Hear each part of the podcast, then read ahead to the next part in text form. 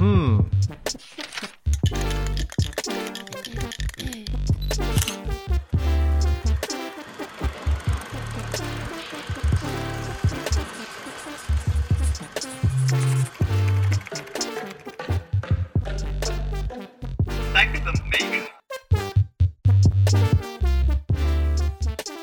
Good morning, KCL, and welcome to Thank the Maker, KCL's only creativity talk show. Um, I'm your host, Clay Ballard, and uh, today we're going to be talking about improv, acting, and a few other things with uh, your resident Jack Shepard. Um, now, to those listening, you might know him from another radio show that he has on the on the uh, KCL radio network. I don't know much about it, but we'll talk about it uh, over the next hour. Um, but yeah, thanks so much for listening. Uh, we're coming to you live from the top of Bush House Southeast. And uh, just to explain the show really quickly, uh, we like to bring creatives on air and talk to them about their creative process. Um, so yeah, I'm your host, Clay Ballard, and uh, we hope you stick with us over the next hour as, as we talk through this. Um, we'll be right back.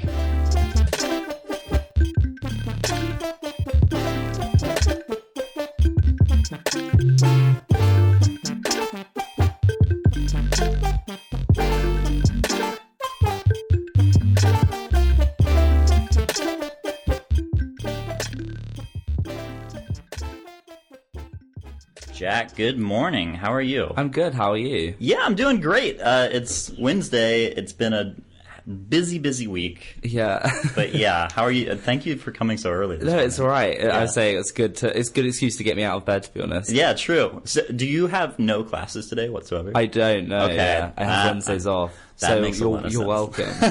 this is my one lay-in. Thank you. I, I appreciate that. Um, now, I know you from Running Amok. Mm-hmm. We perform on KCL's improv troupe here. Um, but you're also involved in a lot of scenes across KCL, a lot. Um, from like King's Players to KCL Radio. What what else are you doing these days? um, yeah, I did. I've done some Shakespeare stuff while I've been here as well, and Right. um, I, I did a TED talk last semester. Yeah, and I want to talk about that too. We'll get to that. Yeah, yeah, sure. Uh, but yeah, I just love spreading myself thin. Yeah. Love distraction from from the abyss, you know. And you're studying film here at KCL? yeah, like film studies. Film studies, right, right. So it's like um, it's it's like a pra- it's like a theoretical film degree. So Yeah. less practical, more like it's like an English degree but with films instead of books. Interesting. Yeah. Okay, So I've talked to, I've gotten to know like quite a few people in the film studies department, and it, it seems interesting. So what do you want to do with that degree if it's not practical? Because I'm asking Yeah. myself the same question. I'm studying uh, uh, global media industries. It's not practical at all. It's all Yeah. theoretical discussion of the industry. Yeah. What's your What's your plan? Well, I, I had like a massive dilemma about it because I, I I wanted to do film, but like I wasn't sure if I wanted to do practical or theory, and um, I think it was like, for me, because because the because the industry changes so regularly and so often, I was like I, I didn't feel like I would get that much out of learning like the practical elements of it. And- Right. Interesting. and so doing a practical degree, it, I didn't feel like I would learn anything that I couldn't teach myself.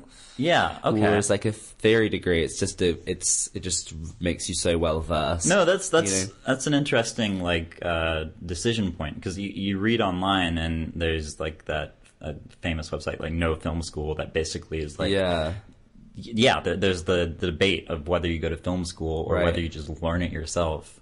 And Yeah. so you're in the camp of learning it yourself, Yeah, but right. Mm. like getting this context from your academic degree. it's like halfway. Like Right. I, I I think it's been really valuable to learn about like film air quotes. Right, But yeah. um. It, I don't know, yeah. Like I, I feel like it would be. It's like a weird sort of limiting parameter to learn, like how to practically make film. you know? Yeah, no, I, I that that makes a lot of sense. Interesting.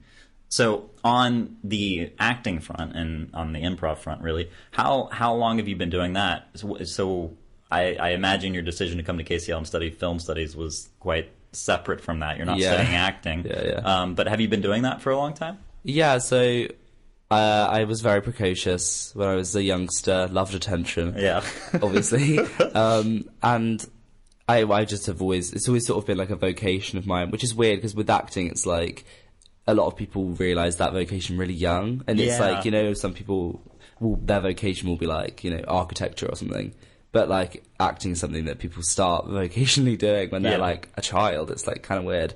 Um, but yeah, I, I I did some like professionally acting when I was in my early teens. Really? Like um, yeah, like I had an agent and the whole shebang. That's Uh, amazing. but I stopped because I wanted to like focus on school. Which Yeah. hilarious. Um, but yeah, I, I was sort of debating between like the drama school route and, Oh, and then the film route. Yeah. But um, but yeah, this is like the most devoid of practical acting uni. Like, there's no acting course here or anything. So, Mm. but um, yeah, I've just sort of always been interested in it, and uh, it took a back seat because I was like, you know what, I want to get into filmmaking, but actually coming to uni, I've realised that like. Act, like performing sounds so stupid, but that is something I just really will always enjoy. The Right. most, you know. Yeah, and, and that's something I think I've observed across like your involvement at KCL, Mm. right? You're you host your radio show, you uh, perform on stage for improv and for um, these theater productions. Um, yeah, yeah, and there's yeah, there's no shame in performing and wanting Yeah, a little well- attention. yeah, I mean, we all want a bit of attention in different ways. yeah, yeah, but yeah, it just sort of it, it seeps its way into everything I do. To be honest. yeah. Yeah. Ted too. yeah, yeah, yeah. Basically, Yeah, so uh, I guess transitioning to improv then, how did you discover improv here at KCL or was it always on your radar? Um, da- like here, really. I mean, Yeah. I, I, I was like into improv when we did, ever did, we did it at high school, but obviously it's very different because it's not in a serious con- construct. It's just like for fun. Sure. Um, and then I came to King's and I sort of joined on a whim. Uh, and it's ended up being like the most enriching thing I've done here. And it's completely like, like, uh, I, I now have such an interest in working comedy and like, it's made me realize like, Yeah. I can be funny, you know? Yeah, yeah. Um, it's that's it's i feel like this is so many people's stories too because Yeah. I, I it was on my radar and like whose line is it anyways right, exactly, yeah. um but then when i went to undergrad like i auditioned on a whim as well and made it and then yeah you kind of realize that like you can be funny and you can Yeah. perform and you can make people laugh and it's it's amazing and yeah, like I mean, now that like the comedy route is my biggest interest in Really? like creative endeavors. Yeah. uh, and it's just it's crazy because it's like this. Before I came to uni, I would never have said that, but it's lit. I mean, it's completely like rewired my brain. yeah Weirdly. that's cool Not to deep it or anything. Um, so yeah, I guess I I have a question then because this is something I've thought about a lot. But improv, kind of as a like a wide diverse scene, does really focus on comedy. Hmm. Do you think there's something being lost there? Because you know, there's like there's dram- dramatic improv- improvisation. It's like a tool that people use behind Yeah. the scenes as well. But most performance improv features the funny. Yeah. and it, it makes sense in practice because a lot of improv is relying on the mistakes to build the content almost. Do you? But do you? Do you think that there is a market for like serious dramatic improv improvisation? I I think yeah, probably. I mean, I think the problem is is that when it's improvised, it's obviously there's like an unprofessional nature Yeah. to it, which is then kind of leads into comedy really well. But um like I've seen serious improv before, and I've I've done it like as you say, like Yeah. a rehearsal tool, um, and it it's not very engaging to watch, but it's very engaging to do. Right. But um, you know, I've seen like you know, like um, Herod, not Harrodian, that's a private school in London. like uh, that that improv style where they do like a play. Oh, the Harold. the Harold, yeah. yeah, Harrodian. it's like, um, I've seen that done where like a good portion of it has been serious scenes. Yeah. and it always feels kind of like jarring, but like it is interesting. yeah. Um, I know there's like an improv comedy night somewhere in the world where they do like one serious scene at the end of every night, and then it's like it plays out like a. But it's just weird because it's like, unless you do an argument or some kind of emotional thing, it's never going to be that dramatic or engaging. Yeah. Yeah. and then it can feel stupid because it's like. You know, you killed my dad, and then you have to seriously react to that. Yeah. and it's like jarring.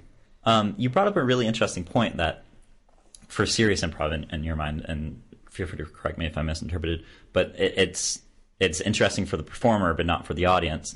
I think in a lot of ways, um, and, some other actors that I've talked to have this perception about improv as a whole. And even if you like look at improv theaters, so I used to live in DC, and I performed a bit with the Source Theater there, which was the local improv theater most people coming to shows are other improvisers. Yeah. And so it's it, to me, I always had this issue with it where it's this very insular environment where improvisers go to watch improv and vice versa. And like the majority of funds for that theater in particular, and for a lot of theaters, are from classes they put on, not from tickets sold. Right. And so it does seem like this never ending tool and cycle for improvisers as mm-hmm. opposed to, you know, as a regular performance piece. And and it certainly gets out of that, like on in Chicago and New York, but on the local scene in other cities, it doesn't seem to elevate past that. Yeah, because I feel like I feel like it can be very self-indulgent and for sure. yeah. But then again, like um, I went to the Edinburgh Fringe last uh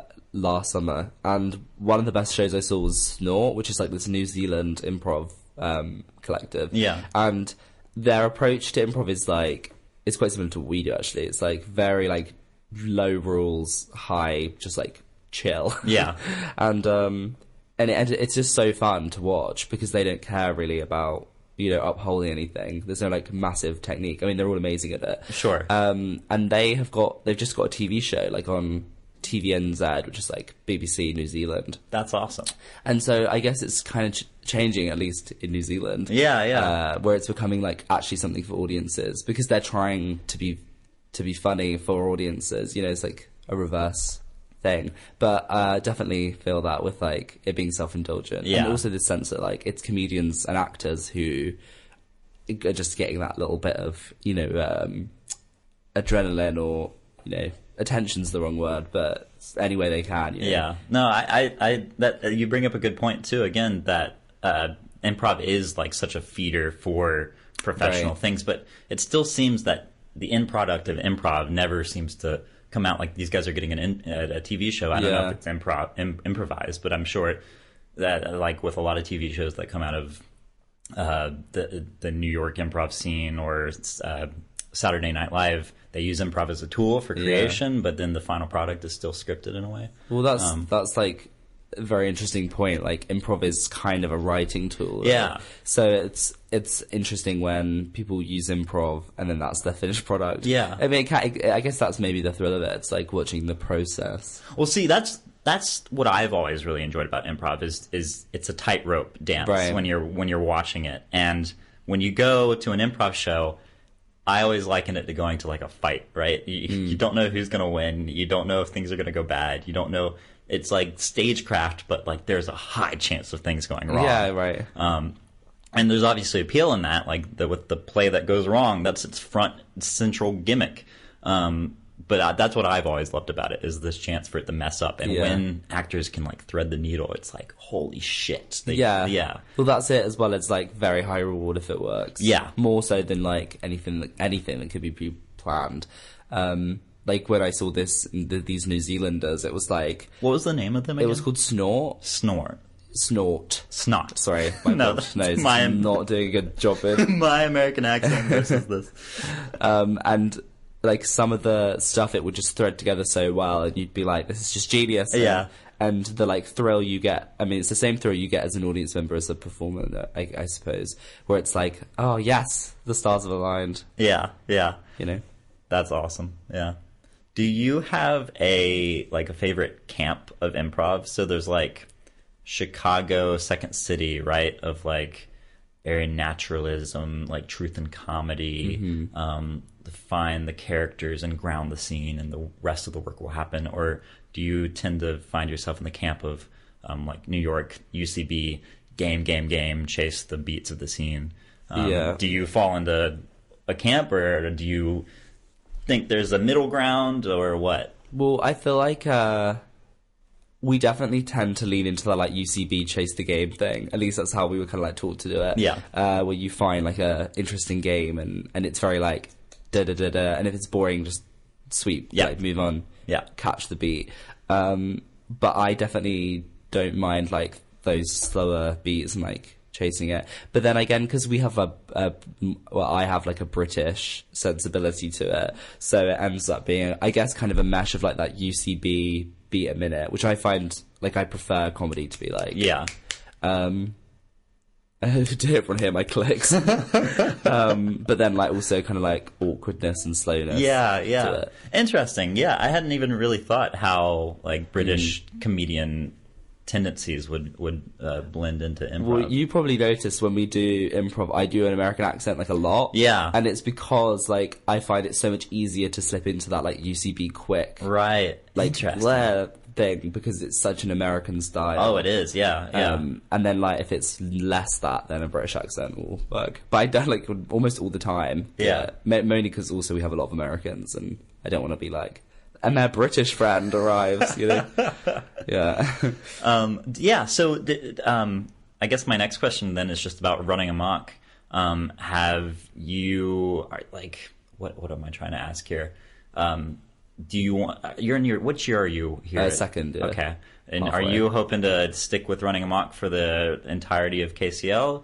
Do you want to continue improv after uh, KCL in like a different troupe, or yeah? What What are your thoughts on like continuing this as kind of a career Um, path? I don't think I would pursue it as a career just because fickle. Yeah. Um, but definitely comedy. Like that's what I've got out of it. I definitely plan on staying with it while I'm here at uni, and uh, I would definitely like join a troupe. But the thing is, is like um, the London comedy scene is very competition based, and so it lends itself really well if you're a stand up and if you're into sketch Right. comedy. But like the like if you're an up and coming sketch tr- group, you know that um sorry, an up and coming improv group, uh there's not really anywhere that you're going to perform. Yeah. So and then there's like the free association, which is fab, but like you have to basically pay your way in. Exactly. Yeah. Just like- this goes to the whole like insular thing. Like, Yeah, it's- exactly. yeah.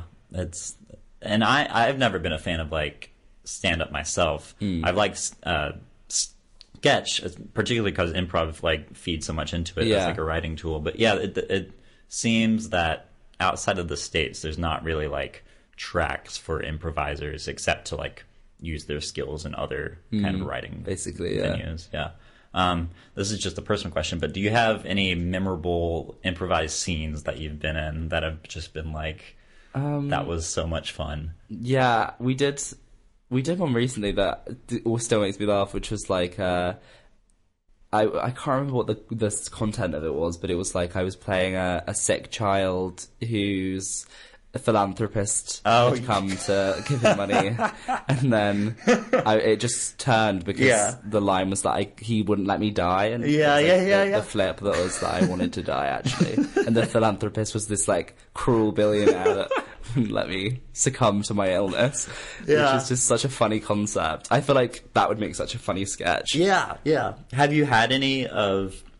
I mean, I'm sure you have, but I wonder if you have any specific examples. But have you had any like uh, improv scenes turn into sketches for you? Because I know you do sketch as well. Yeah. Um, you and Elias were working on a sketch competition. Did that yeah, happen? yeah, we did. How'd we, that go? We didn't get through, um, but it was just like a we we shouldn't have got through. I mean, we were like r- rookies, right? Yeah. but um, it was super fun. It was like me, my friend Elias Reichel, Mr. Perfecto, and Morgan Bakanowski, and we we wrote like uh, a bunch of sketches, and then we had to like pick a few that we wanted to run with. And I try to think if any of them came from improv.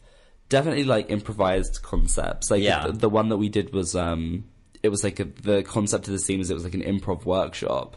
Um, and we were playing a game of like ball toss with an imaginary ball, but then one of the people, like I, I kept insisting that they weren't catching the ball, even though it wasn't a real ball. Um, and then at the end, he's like, "Well, I have the ball." He throws it, and it's a brick, and he like kills someone. and so I guess that's like a very improv heavy Yeah.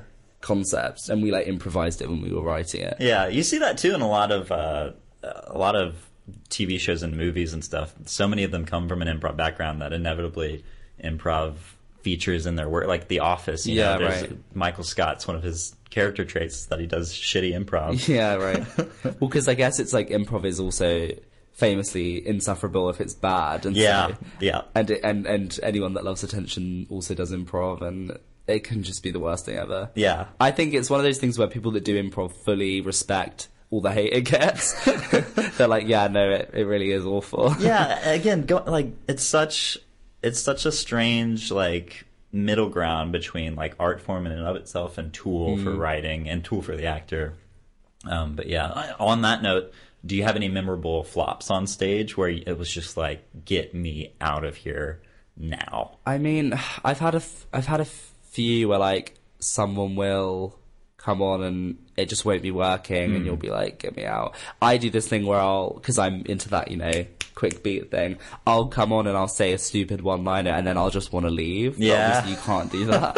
so I'll come, we did this one ages ago where, um, the word was password, and I thought it would be. And I, I'm I'm right. It is funny. It's just terrible improv. Uh, if I went on and I was like, you know, what's the password? And then she said it, and I was like, yep. and that was it. I just let her through. Yeah, yeah. But then obviously that's just awful because then we just stood there like with nothing to do.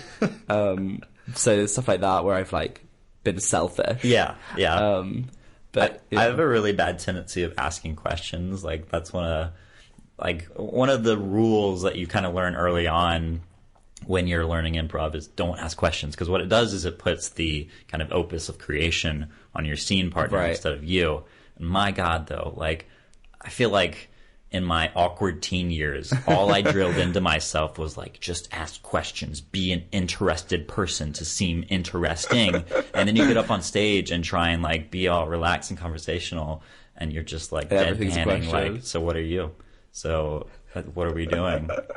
so yeah, oh no. God, I've I've been there. Yeah. yeah. That's so funny. Um, seem interested and you're Right? makes you an interesting person. Yeah, it's good advice in conversation, but on stage, I don't Less think so it- improv. Yeah, because people are just looking like this guy has nothing to offer at all.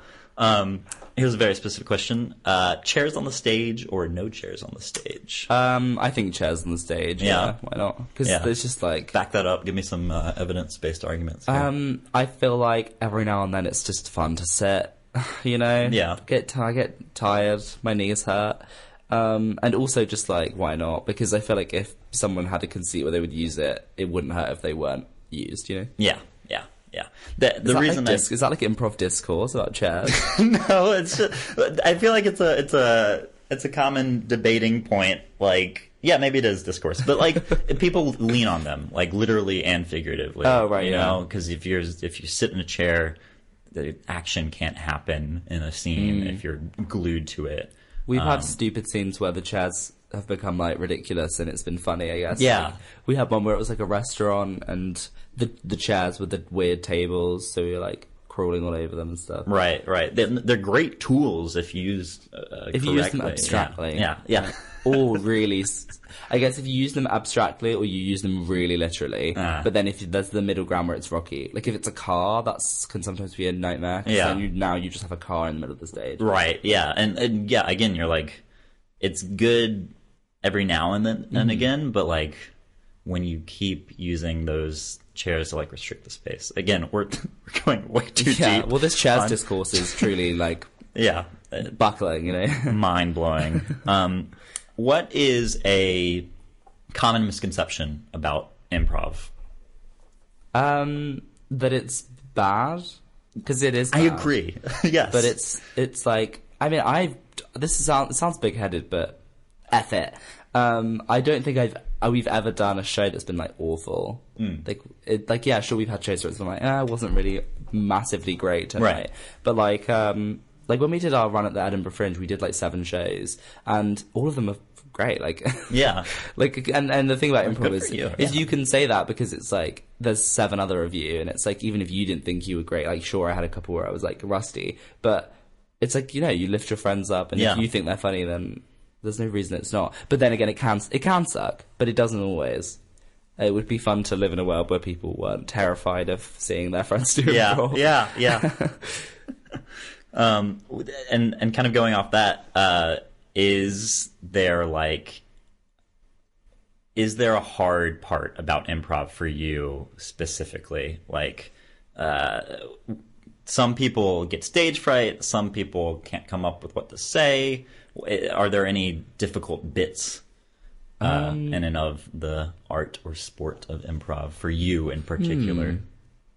Uh, maybe I get too much in my head. Like, like if I have a Oh, really sure. pre-planned concept of how I want it to go, and then it's not that, I can be a bit like, oh no.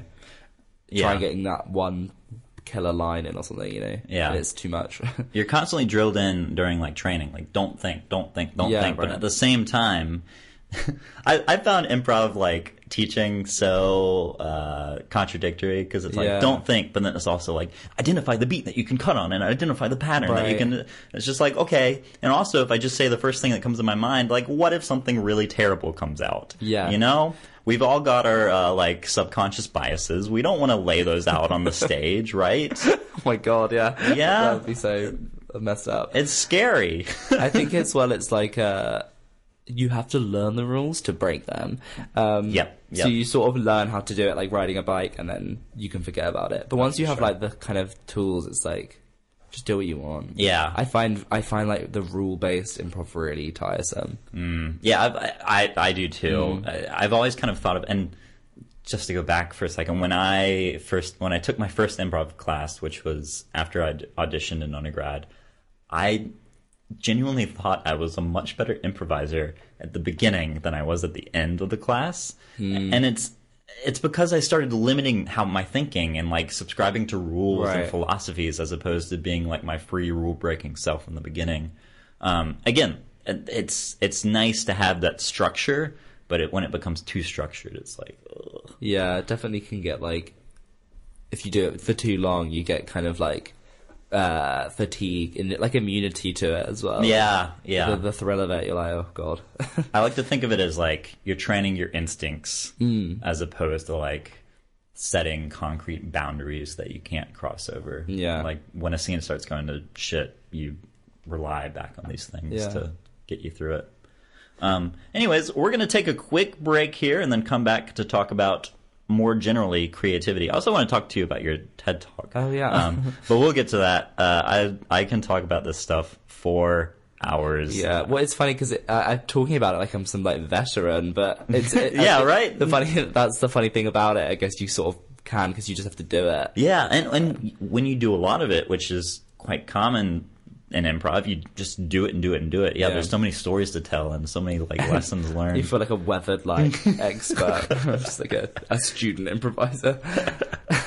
Um, anyways, uh, for my break, I always ask my guests for a song. Uh, if you wouldn't mind introducing the song to carry us through. Um, this song is "Comme Si" by Christine and the Queens because it's quite early. I thought it was a good vibe, um, and she's very like fun and fresh. And I saw her live uh, last summer, and Oh, it was yeah. amazing. Where is she from? Uh, she's French, Cool. and she does like a French version and an English version of every song. Oh, that's She's really neat. legendary. This is like half and half. This one. Awesome.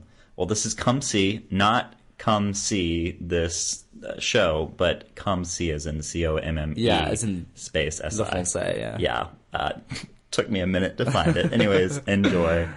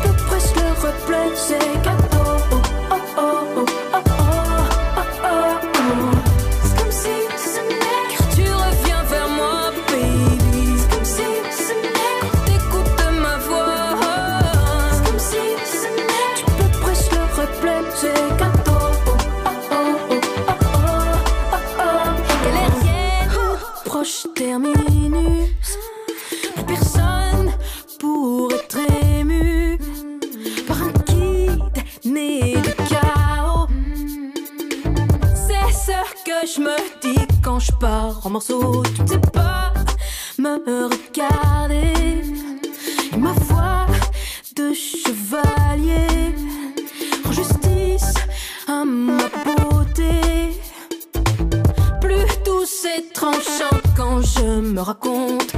Ma langue est le seul corps qui vraiment compte.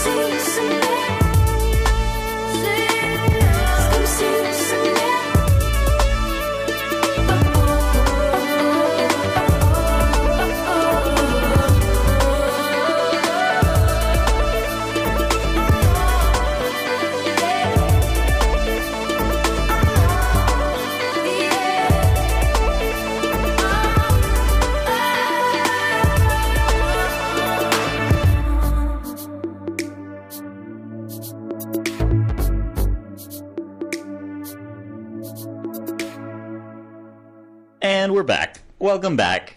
Um, we were just talking about uh, radio shows and all the Mhm. ones on KCL Radio. Um, which one were you just talking about? Um, Miriam's. Yeah, Miriam. So, yeah, it's called Laugh Track. and hers is about comedy, It's like about comedy. Yeah. whereas Elias's, which runs Running Amok Radio, improvised radio, Yeah. is comedy. Yeah, and it's like bits. Yeah. uh, anyways, I, I was just uh, talking with Jack. I kind of I love doing interviews. It's great, but it, it would be nice to like just kind of like kick back with the same people every week and Yeah, joke yeah, yeah. around.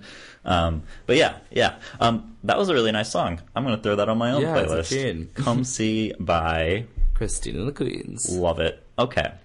Awesome. TED Talk. You did a TED Talk here. I did. Very impressive. Um, tell me about it. It was rooted in film. That's about all I know. Yeah. Um, give me the the elevator pitch of Right. your uh, Yeah. stage pitch. Um, so it was about like film, film representation, uh, and like spectatorship, and it's interesting because whenever I talk about it, I'm like, oh, it's stupid, you know, um, because obviously A, I'm a student, and B, I just constantly play down everything I do. Yeah. Um, but. Apart apart from improv, where I'm like, you know what, I am funny. Um, it is good yeah. artistic work like and the should one be exception. respected. um, but yeah, it's it was about film reps- representation, and the idea behind it was like the the devalidation of film studies because people think that films are sort of like a meaningless art, and I don't mean meaningless in like devoid of meaning because obviously people think films are worthwhile, like, but um, more so that people think that the effects of film aren't like massively impactful on society, and so my kind of overarching argument was about the validity of like researching film representation and spectatorship models, um, and how like film studies was super important for that. yeah. And like I gave this example of how when I came here, because King's is like it's a bit of a weird place to study film because it's very, very like academic and prestigious, and everyone here is like doing biomed or like law or something. And if you do like a kind of like DOS degree, right, or like do, you- do you know that term DOS degree? No, I think the American term for it is like a Mickey Mouse degree Okay. Yeah. Yeah. um because I had to change that when I did the talk because because all the like international students that were running it were like, "What's a DOS degree?" Um, but like a degree, just because, just for the sake of a degree, like a fun degree. Right. Yeah. Okay. I, I'm trying to think of the term, but like that's joked about a lot in the states because we've got Yeah. like our liberal arts schools. Exactly, exactly Um, that. Yeah, and you kind of you it, it, take a while to pick your degree, and then you pick it, and like yeah, You pick what you think is going to be the easiest. Yeah. which I didn't do. um, and like film studies here is actually pretty hard because they very much overcompensate to to like academicize it. Yeah. Right. Um, so it was all about like how I had it devalidated so much. Like people would be like, "Oh, so you're doing a DOS degree," or people would be like, "Oh, like oh, that must be so fun." Like, Mm, "Oh, I wish I was doing a fun degree, but no, I'm doing a real one." Like, oh. Yeah. Um, and it was like I, I kind of just went along with it. I was like, "Yeah, you know what? You're so stupid. I'm never gonna get a job." No, no, no. Um, but like the talk was like the manifestation of me unlearning that self-deprecating. Good for you. Yeah, Yeah. It, it was weirdly liberating. You- Like, that makes me think of. uh, Have you watched Nanette on Yeah, uh, yeah, Netflix? yeah. It's kind of like that, where you like you, and probably too many. I'm making uh, comparisons where I probably shouldn't be, but um, it's a Netflix special about this comedian that's been self-deprecating and then takes the stage to reclaim it as like a tool for right. um, for self-empowerment. Really, It's Um, like when you talk. It's like when you talk about those things in like at any light, the the the the vessel becomes like the mode Mm. of unlearning it. Um, and like Nanette's a good example. I mean, very different co- like content, but Yeah. where it becomes like liberating for her, you know. Yeah. But by talking and addressing it, um, and mine was more sort of. I mean, comparing Nanette to my TED Talk after representation. it's okay. I give you permission to, do- to Rock- do this. rocky terrain. But yeah, like uh, I, I was. It was about like how film representation is tangible, and like Mm. anyone that would deny that was kind of an idiot. Um, and then at the end, I was like, so next time someone asks me if I'm doing film represent, if I'm what I'm doing, like what I'm studying, Mm. I'll look them in the face and I'll like take a deep breath, and um, I will lie and say I do computer science instead. um, but like you know, film representation. I, I spoke about like LGBT representation Yeah. and and then like the Joker, fuck's sake, um, and then sorry, um, and No, like I was waiting for a tough. no, no, no. I guess because it's like it's student radio, no one cares, but also it's the morning, so it's like wrong. Um, No, you're good. but yeah, like the like Joker, people were like turning up to political protests in Beirut like dressed as the, Mm. as Joker, and like how the this that man in America went into this theater like dressed as a Joker and like Right. killed um like over ten people, um, and it was just like how like how do films have this like tangible in in world effect? That's super interesting. You, I think, would enjoy. So I'm in the cultural media and creative industries department here at Kings, and I don't know if you're familiar with them much, but they they they do MA degrees, and they're expanding to make an undergrad degree next uh, year. Um, but they do they focus a lot on like audience studies, um, Yeah. and and not so much like textual analysis, like film studies is so often rooted in, um, but like industry analysis, which is really interesting when you look at like who makes up who makes films. Um, so not only representation on the screen, but behind it, um, and then like also like just the outputs and and why creative decisions are made, not necessarily for like creative goals, but like for this marketing territory. Or um, we talk a lot about like uh, um, like Chinese um, co-productions. Like you get stupid productions like The Great Wall with Matt Damon. I don't know Yeah, if you heard yeah, about yeah. Mm-hmm. that, but also you get like interesting um, uh, like cultural crossovers as well. Like we like uh, we wouldn't have seen Parasite. Um, which uh, have you seen Parasite? Yeah, yeah. Um, by Boone. Uh, Bong Joon-ho. Yes, thank you. Should know this name. Um, but yeah, with all these like cultural crossovers and like all, all these movements back behind the scenes on the industry level, we wouldn't have seen these like even like looking at Netflix with like things like Money Heist and these international shows that are um, getting exposure. So, anyways, you you might find that no, interesting. I Um, find it interesting, like um, audience models, and I don't know, like I mean, I like I was saying, like when it, I, there's this like weird shame about studying film studies, and a lot Hmm. of people do have it, uh, and it's funny to like play into, but at the same time, it's not healthy. Yeah. it extends to all people that do like BAs in this country, like any like anyone from like English to like you know, Oh, for know, sure. to like any kind it's, of a art based subject It's it's a thing that needs to be addressed for because sure. it's like it, it- we live in such like a vocation based like capitalist country um and people completely forget that degrees are supposed to be like enriching to you as a person not just for the certificate you get at the end Right. um and it's so depressing uh but like i refuse to give into it but with audiences it's like my biggest interest is like um like semiotic, like deep readings of like audience pleasing films or Yeah. like terrible movies. Like I had this joke where I really wanted to write an essay about um, Scooby Doo 2 Monsters Unleashed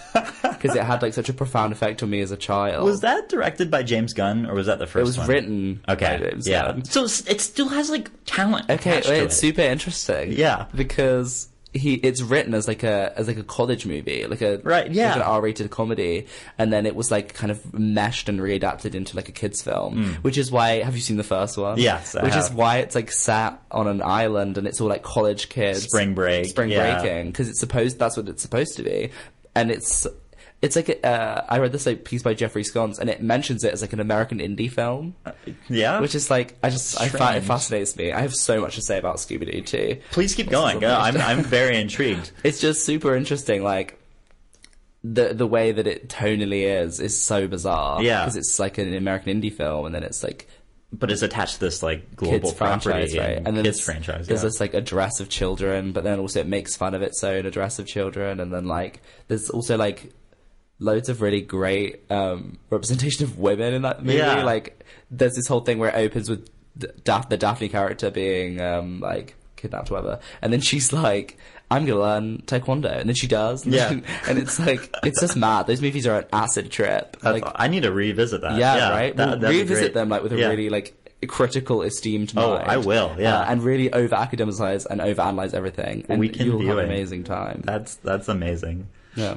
That's awesome. Who would have thought we would have gotten into Scooby Doo too? Oh, I bring it up. Every yeah, probably you would. Yeah. Yeah. I actually planned to bring it up at some point. Um, I did want to talk uh, and kind of move our discussion to to more broad um, concepts, but um, creativity and art is kind of the central premise of this show. Mm-hmm. Like, um, what are people's processes, and what are um, uh, what do people consider art and not art? Um, just to start, do you consider yourself a creative person? And the reason I ask, uh, I think it's a good question, um, but also uh, people have weird answers to this. People that you'd think were Mm. typically creative are like, oh no, no. But what do you consider yourself creative? Um, y- yes, but I can see why people have like a refrain because Yeah. I feel like I don't have any of the like credentials to support it, which is obviously so stupid Mm-hmm. and, and definitely not real because anyone can be a creative person. But then, but then you have this like gatekeeping thing where you're like, not not everyone could be a creative person because you don't want it to be this like free for all, right? Right, yeah, yeah, like, yeah. Um, it's like a competitive market. Yeah, you bring up a lot of a lot of interesting concepts in that Mm. that sentence. Yeah, you've got this creative competition Mm. because where where the gatekeeping exists, and then also this whole idea of like whether everyone can be creative versus like a select people. Because like historically, it, creativity has been seen as this like individual sport where you get a couple creative geniuses. You get the Leonardos or the uh, Galileos or Right. whatever other Italian uh, names I can think of. Is Galileo Italian? I don't I know. have no idea. Um, but it, more than more so, the, the closer you look at creativity, you look at improv. It's collaborative. It's social. It's multiple people. It's not a singular person locked in a room. Exactly. Um, and then yeah, this whole concept of gatekeeping and competition. Anyways, let's break this down. Um, I assume you're in the more like collaborative social camp of improv or improv creativity. That you think it's it's more along connections, or Yeah, do you like- think it is a more of an individual like inward looking thing? I think. I mean, like the whole the whole thing is is that, um, and I I'm like obviously reluctant to talk about it with complete ease because obviously like I'm trying to be. But this is the thing, like I I am a creative insofar as I do creative endeavors and I like am in performances, shows and stuff. Uh, and obviously like the level of professionalism doesn't change the fact that they are like creative Sure. Yeah. like anyone that's been in a school play is to some degree like a creative, right? Yeah. Um, but like, I suppose I would view it more as like a collaborative thing, just because I just believe in like lifting people up. And, Sure. And like internal tortured artist narrative is a bit um unhealthy. I think. It is. It is super unhealthy. There, there's a lot of discourse within like studies of creativity that there's uh, or studies of creativity have highlighted discourse about like you need to have suffered to be creative, and to a certain extent that's true. You need some sort of inspiration, but did, I don't. I don't know. I don't really know the answer. Do you think that's true? It seems problematic to me. I think it's problematic, and I think also like when people view like creative endeavors as like an all the all, Well, because not to be political, but I feel like be going into the creative industries, you cannot have like a capitalist-based mindset, right? Like it just is not, it doesn't work because you're not going to make any money, and you're going to be miserable, and uh, you're hopefully not going to be working for like any sort of business with a mm, like you know CEO or something, Right. and so I think when people are like, "Oh, it's all the all," and that idea of like you don't want to say everyone's a, anyone that can be a creative is a creative because you want to gatekeep and you you don't want it to be all for all. But then like when you start viewing it like a competition, it completely defeats why you would want to do it in the first place. And I think like for example, I was like, "Oh, I don't want to talk about improv really like." Esteemly because obviously I'm not like a professional paid hmm. improver, but at the same time, like what would be the difference between me talking about it and someone who you know is paid to do improv? Right. Not on the perspective of maybe experience or talent or like a concept of the professional world, but more like just in the literal side of like the creative, you know? Well, exactly, and and so far, we've this show is focused on mostly amateurs, and I don't mean that in a way to like critique any of my past guests. Um, it's one part of the limitation of the show, where being, we being a student show Right, yeah. access to students, but also it's it's fascinating because any professional talent creative has gone through an amateur phase, and Yeah. so really what we're doing is like intercepting the creative process and being like, hey, you're on your way somewhere creatively. Let's Yeah. talk about it. Let's break it down. And there's value in that. There's not value in like hindsight uh, all the time. There's value in looking at it while it's happening. That's really interesting. Yeah. Yeah, because yeah, like it's like a time capsule, isn't it? Like, yeah, like all the people you're interviewing are hopefully going somewhere. I Hopefully. hope I'm going somewhere. Yeah. Uh, and so it would. It's interesting to. It will be interesting to listen back and and hear what I Oh, thought for sure. Yeah. Yeah. what and- I made. you know. Yeah, and and not to mention like just the the process itself, like, um, yeah, yeah, getting your thoughts while while you're doing it, yeah, is really interesting. Um, one thing I can't remember what you said that highlighted this, but oh, we were talking about you were talking about school plays, um, and this idea that everyone's creative in a sense and, and can be creative. Um, there is so in defining creativity among academics, um, a common definition is uh, novelty plus value equals creativity. Now, a lot of people would say a school play doesn't have much value, might not even be that novel, Yeah. but still something is being created. Um, another kind of concept that comes into these definitions is this idea of recognition being uh, important to creativity. That being said, I'm talking too much. I want to get back to you. Um, if you write the Bible in a black closet and then leave it there, has creativity taken place, or does it need to be observed? It's like the it's like Schrodinger's cat, if you know Yeah. that Is it dead? You know. Um, Is yeah. the cat dead? yeah, yeah, yeah. Is that creative? It, instinctually, I say yes, but also like, if nobody ever sees it, how do we even know it's creative?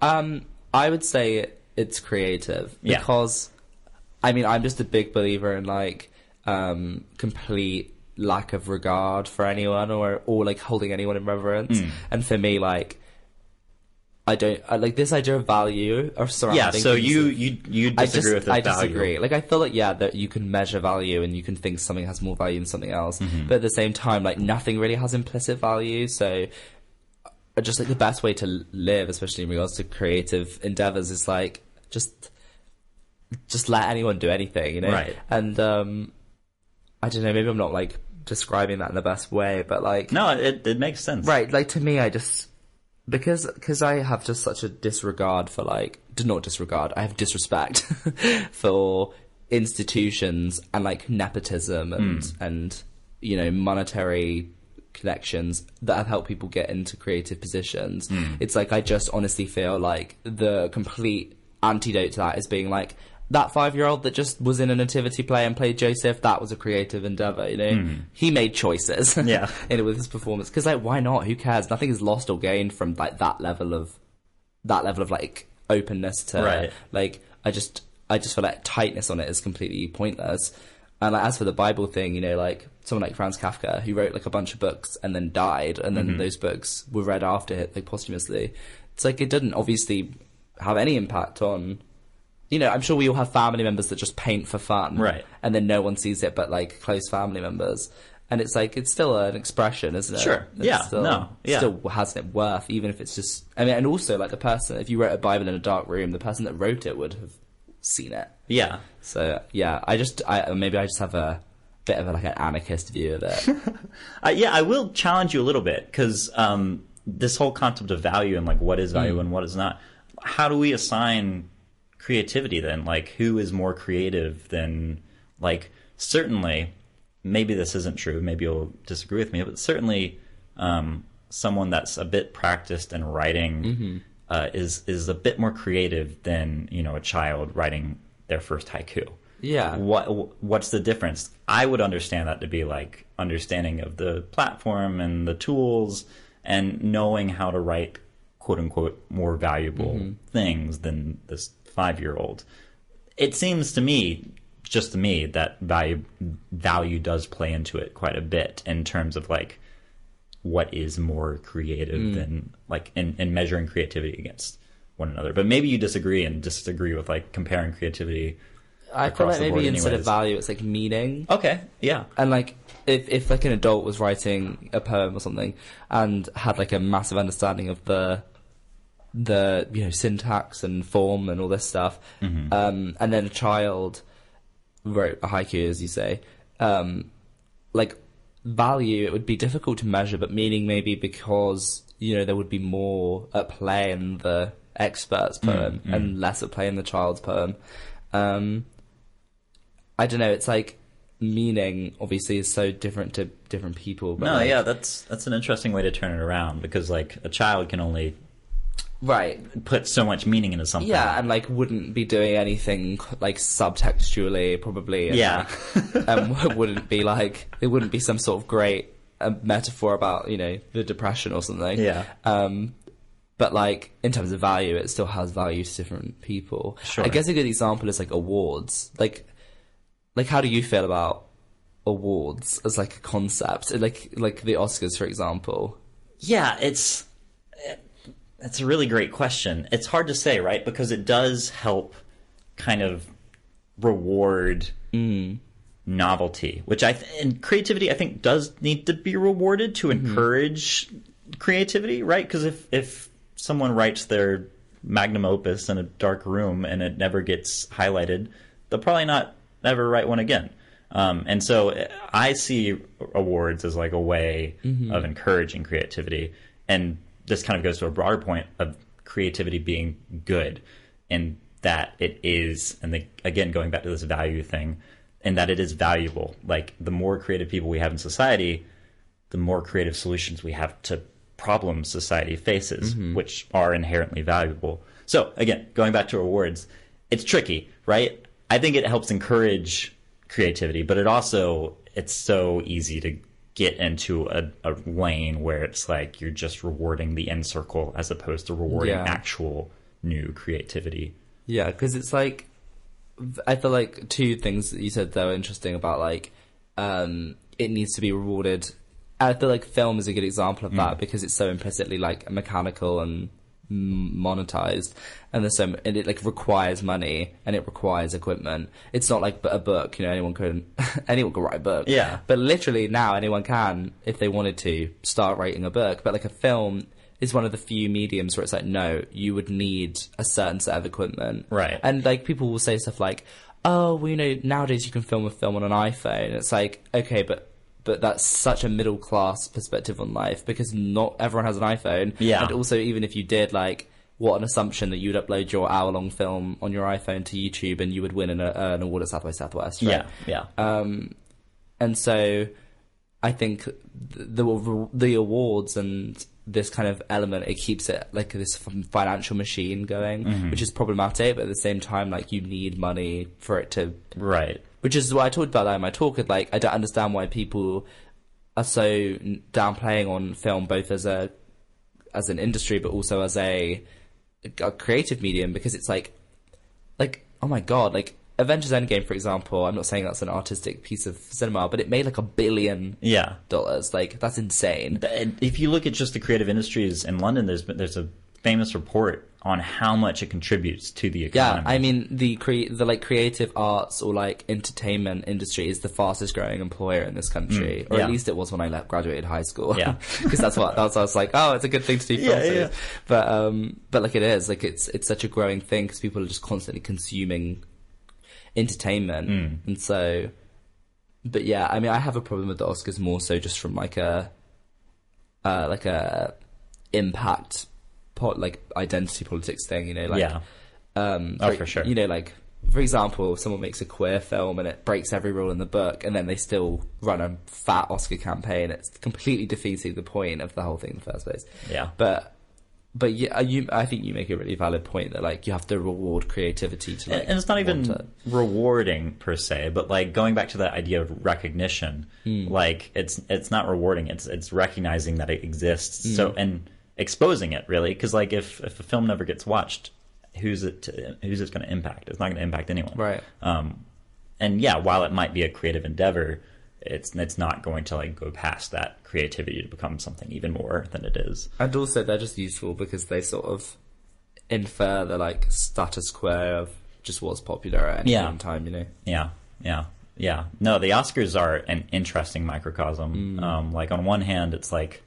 this uh, industry award show, but on the other hand, it's like marketing for these films, and then it's it's so many weird things going on, So many weird things. televised for the entire world to see. Yeah, well, because I feel like all the awards are like weird, but the Oscars is, has this, this weird edge over everything else because it's like, for example, like when that year where uh, that year where uh, Shape of Water won Best Picture, and Uh-huh. Yeah. it was just like what? Like Yeah. I love I love that movie, but what the hell? Like that's so random. Yeah. like the like the biggest institution of film like awards on the planet, and they gave Best Picture to a movie about like a, a woman having intercourse with a fish, to put it bluntly. And like, I love the movie, but like, what a rogue choice. And then the next year or however many years it's been, something like Green Book wins. Yeah. and it's like I just it's it's a bonkers institution. I have no idea it's what very strange. who's making the choices. popular vote among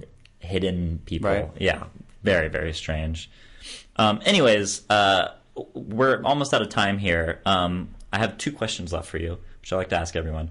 Um, but uh, what profession? Let's say you don't go into film um, or don't go into comedy.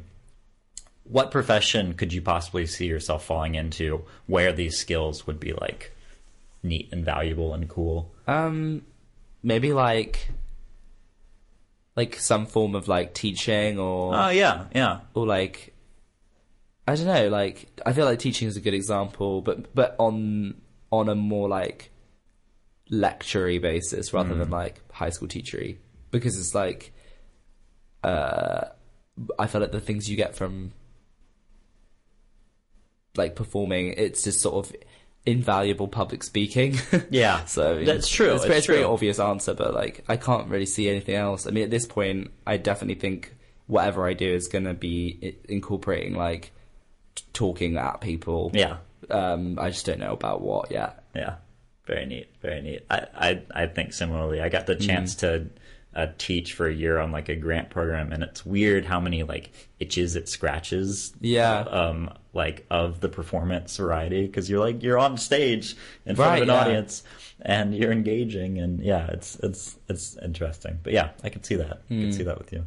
Um, and then yeah, my final question. Uh, I like to end this for everyone, and we, we've already kind of covered this, but um, what book slash TV slash movie sh- slash whatever would you recommend to our audience members today to check out uh, after? We've we've talked about Shape of Water. We've talked about uh, all these radio shows. We've talked about uh, music. Give something left field. Uh, we've also talked about Scooby Doo. Um, Ooh. Okay, so I am a massive Twin Peaks fan. Okay. And my gut reaction is Twin Peaks always, but I feel like I shouldn't say it because it's too obvious. Um, so let me think of something I've been listening to recently. Sure. that is weird, and then that might be a good. take your time. Um, okay, yeah. Here's here's left field.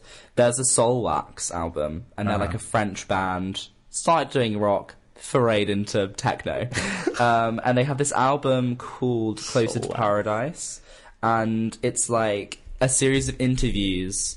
um, with people living on this like tropical island, Uh-huh. um, and then it's set to music. But it's really like I find it Fascinating. fascinating Yeah. because it's like not only is it like a banger, but it's like it just bottles like it completely bottles that. Um, you can hear it in their voice and you can hear it in the music, Mm-hmm. uh, and I, I'm really fascinated with it, and I keep listening to it because because it's like ah, I can't describe it. Just listen to Yeah. it. What's is is there an album name for it's that? It's called? Let me find it. It's called Closer to Paradise. I think there's one song and then all the interviews. Got it. Okay. Soulwax, Closer to Paradise. Yeah, Awesome. yeah. They they interviewed like four people and then it's just yeah, and it's short. Rather than give you like a fat TV show Yeah. to go watch, listen to this like five minute song and you're done. Fantastic. Well, thank you so much Thank for coming on the show today. Uh, I know it's early, but we covered a lot of ground. I know. Um, super interesting stuff. We went in real deep on this episode. I know. um, but yeah, I appreciate it. Um, and to our listeners, thank you so much. Uh, have a great day. Thank